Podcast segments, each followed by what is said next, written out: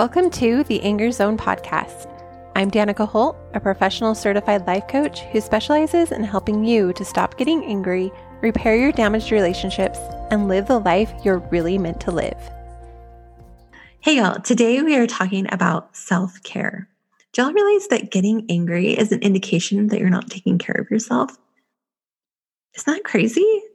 When you get angry, you get angry because you're not allowing yourself to feel your emotions. So you're not taking care of your emotional health. You're not having your own back. So today we're going to talk about self care. We're going to talk about what it is, what it isn't, why it's so important, and how you can work with me. So, first of all, what it is. So, a few weeks ago, we were at the doctor's office with my daughter who was sick at the time. And um, the doctor said something that really struck me. She said, "You know, this this condition is pretty typical with this age group because they're learning to take care of themselves."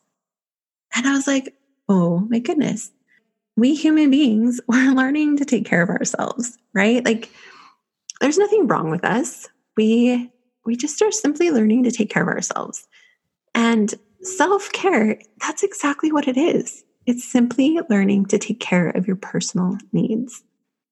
Okay, so it's learning to take care of ourselves physically, right? Like when we're tired, we sleep, thirsty, we drink. When you need to go to the bathroom, we pee, right? Like you just do the things that you need to do to take care of yourselves.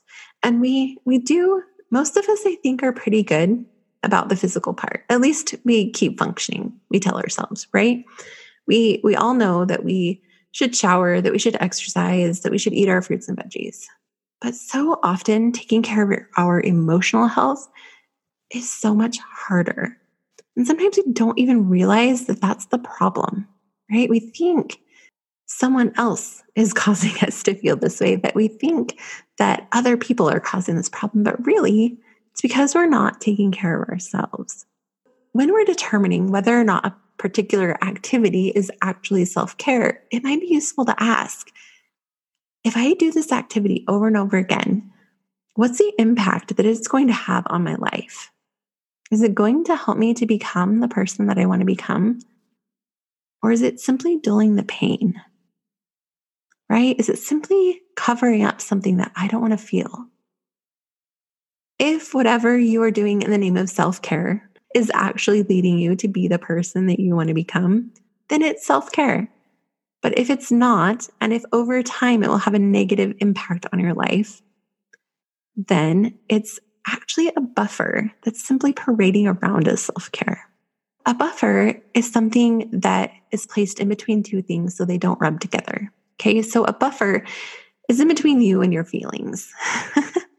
so, for example, I used to believe that in order to take care of myself, I, after all the kids were in bed, after, you know, everything was quiet, I just had to decompress. I just had to be by myself and I had to watch a movie and I had to have some sort of snack or I had to play a game on my phone or listen to a book, but I just had to be by myself and just veg.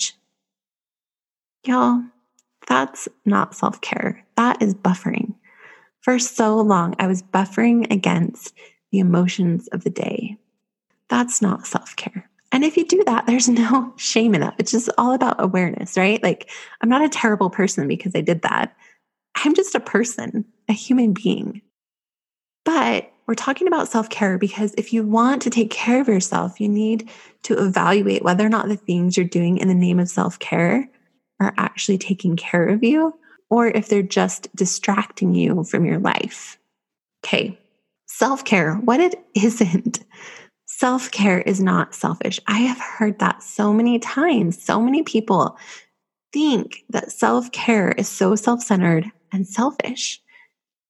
And they, they're concerned that if they focus on themselves, that they're being selfish and that they think Okay, y'all, so many people believe that they have this moral obligation to take care of everyone else first at the expense of themselves, that they have to be self sacrificing, and that if they're not being self sacrificing, then they're not doing enough to help other people.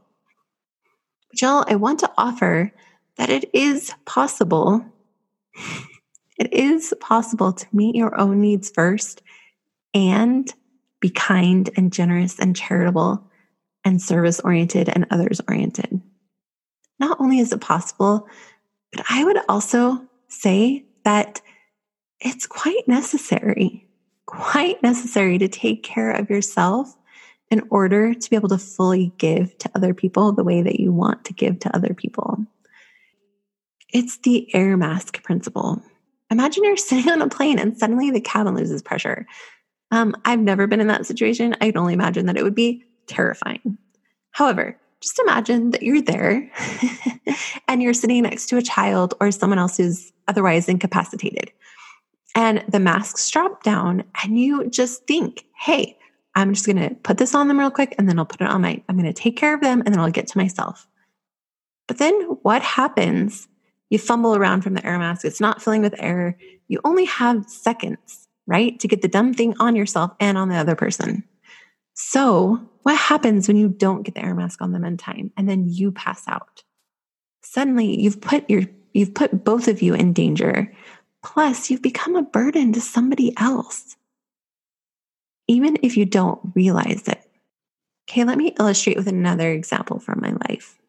So, there was a point in time, like I said, it was when I thought I had to unwind, right? When I wasn't taking care of my emotional health. Then, y'all, I wasn't available emotionally or physically to my kids and my husband and my family, my friends. And because of that, I became a burden on them right? Like my kids would say, Hey, let's go jump on the trampoline. Let's go play basketball. Let's go for a walk. Let's go for a bike ride. I'm too tired. Not right now. Right? How many times did I say that? I was emotionally unavailable to them. And because of that, we missed out on so much. There's no shame here. It's just awareness. But I was emotionally and physically unavailable to them because I wasn't taking care of myself. Now that I'm taking care of myself, yeah, I can totally school them and knock out all the time. Just kidding. We do go play basketball, we run, we hike, we play on the trampoline. I am more inclined to listen to their yammering, right? Like I can be more emotionally available to them because I am taking care of myself. The third thing, why is it so important? Why is self care so important? It's so important because if you're not taking care of yourself, it's really hard to live in line with your personal values. Most of us have these personal values of being kind, of reaching out, of what we would call being a decent human being, right? We have these values where we want to give, we want to contribute to our society, we want to contribute in our communities and in our churches and in our schools and in our you know, neighborhoods we want to contribute. When you're not meeting your own needs, when you're not taking care of yourself, it's really hard to make a contribution. There are people who do it, but just imagine how much more their contribution could be if they had been taking care of themselves instead of running themselves ragged.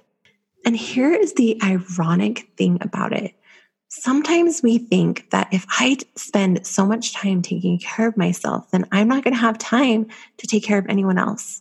And I'm not going to see other people. I'm just going to be so focused on myself that I won't be able to see outside of myself. I've had people say that to me before. Y'all, when your own needs are met and you stop worrying about your own needs, you stop worrying about yourself, and then you can look for other people to help and you can see outside of you right? When I was going through that time where I wasn't taking care of myself, I couldn't see the emotional needs of my children. But now I can see it because my needs are met. I'm not worrying about it. And that's not selfish, it's human nature. It's just a part of being human that when our needs are not met, we are distracted. And it's hard to meet the needs of other people. Not impossible, but hard. So that's why it's so important is that we can reach out and we can be who we want to be. We can show up in this world so much better when we're taking care of ourselves. I've given you all a lot to think about.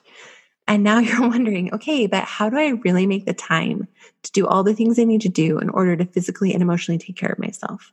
How do I put myself first when I have a family, I have a job, I have kids, I have a spouse, I have other responsibilities, aren't their needs important too? Of course they are. How do I spend time and possibly money on myself when I have so many other obligations? Y'all, these are very good questions. Go to danikaholtcoaching.com. It's D A N I K A H O L T coaching.com. The link is in the show description, and I will help you answer those questions. I will coach you a little bit so that you can get a feel for my coaching and my style. And then we'll talk about how you can work with me. As you begin to work with me, you're going to be able to see that there is a way to take care of yourself and to take care of everyone you love as well. And that it's not as complicated as you think, and that it is totally possible. It's totally possible. So go to danikaholtcoaching.com and I will see you soon. Bye.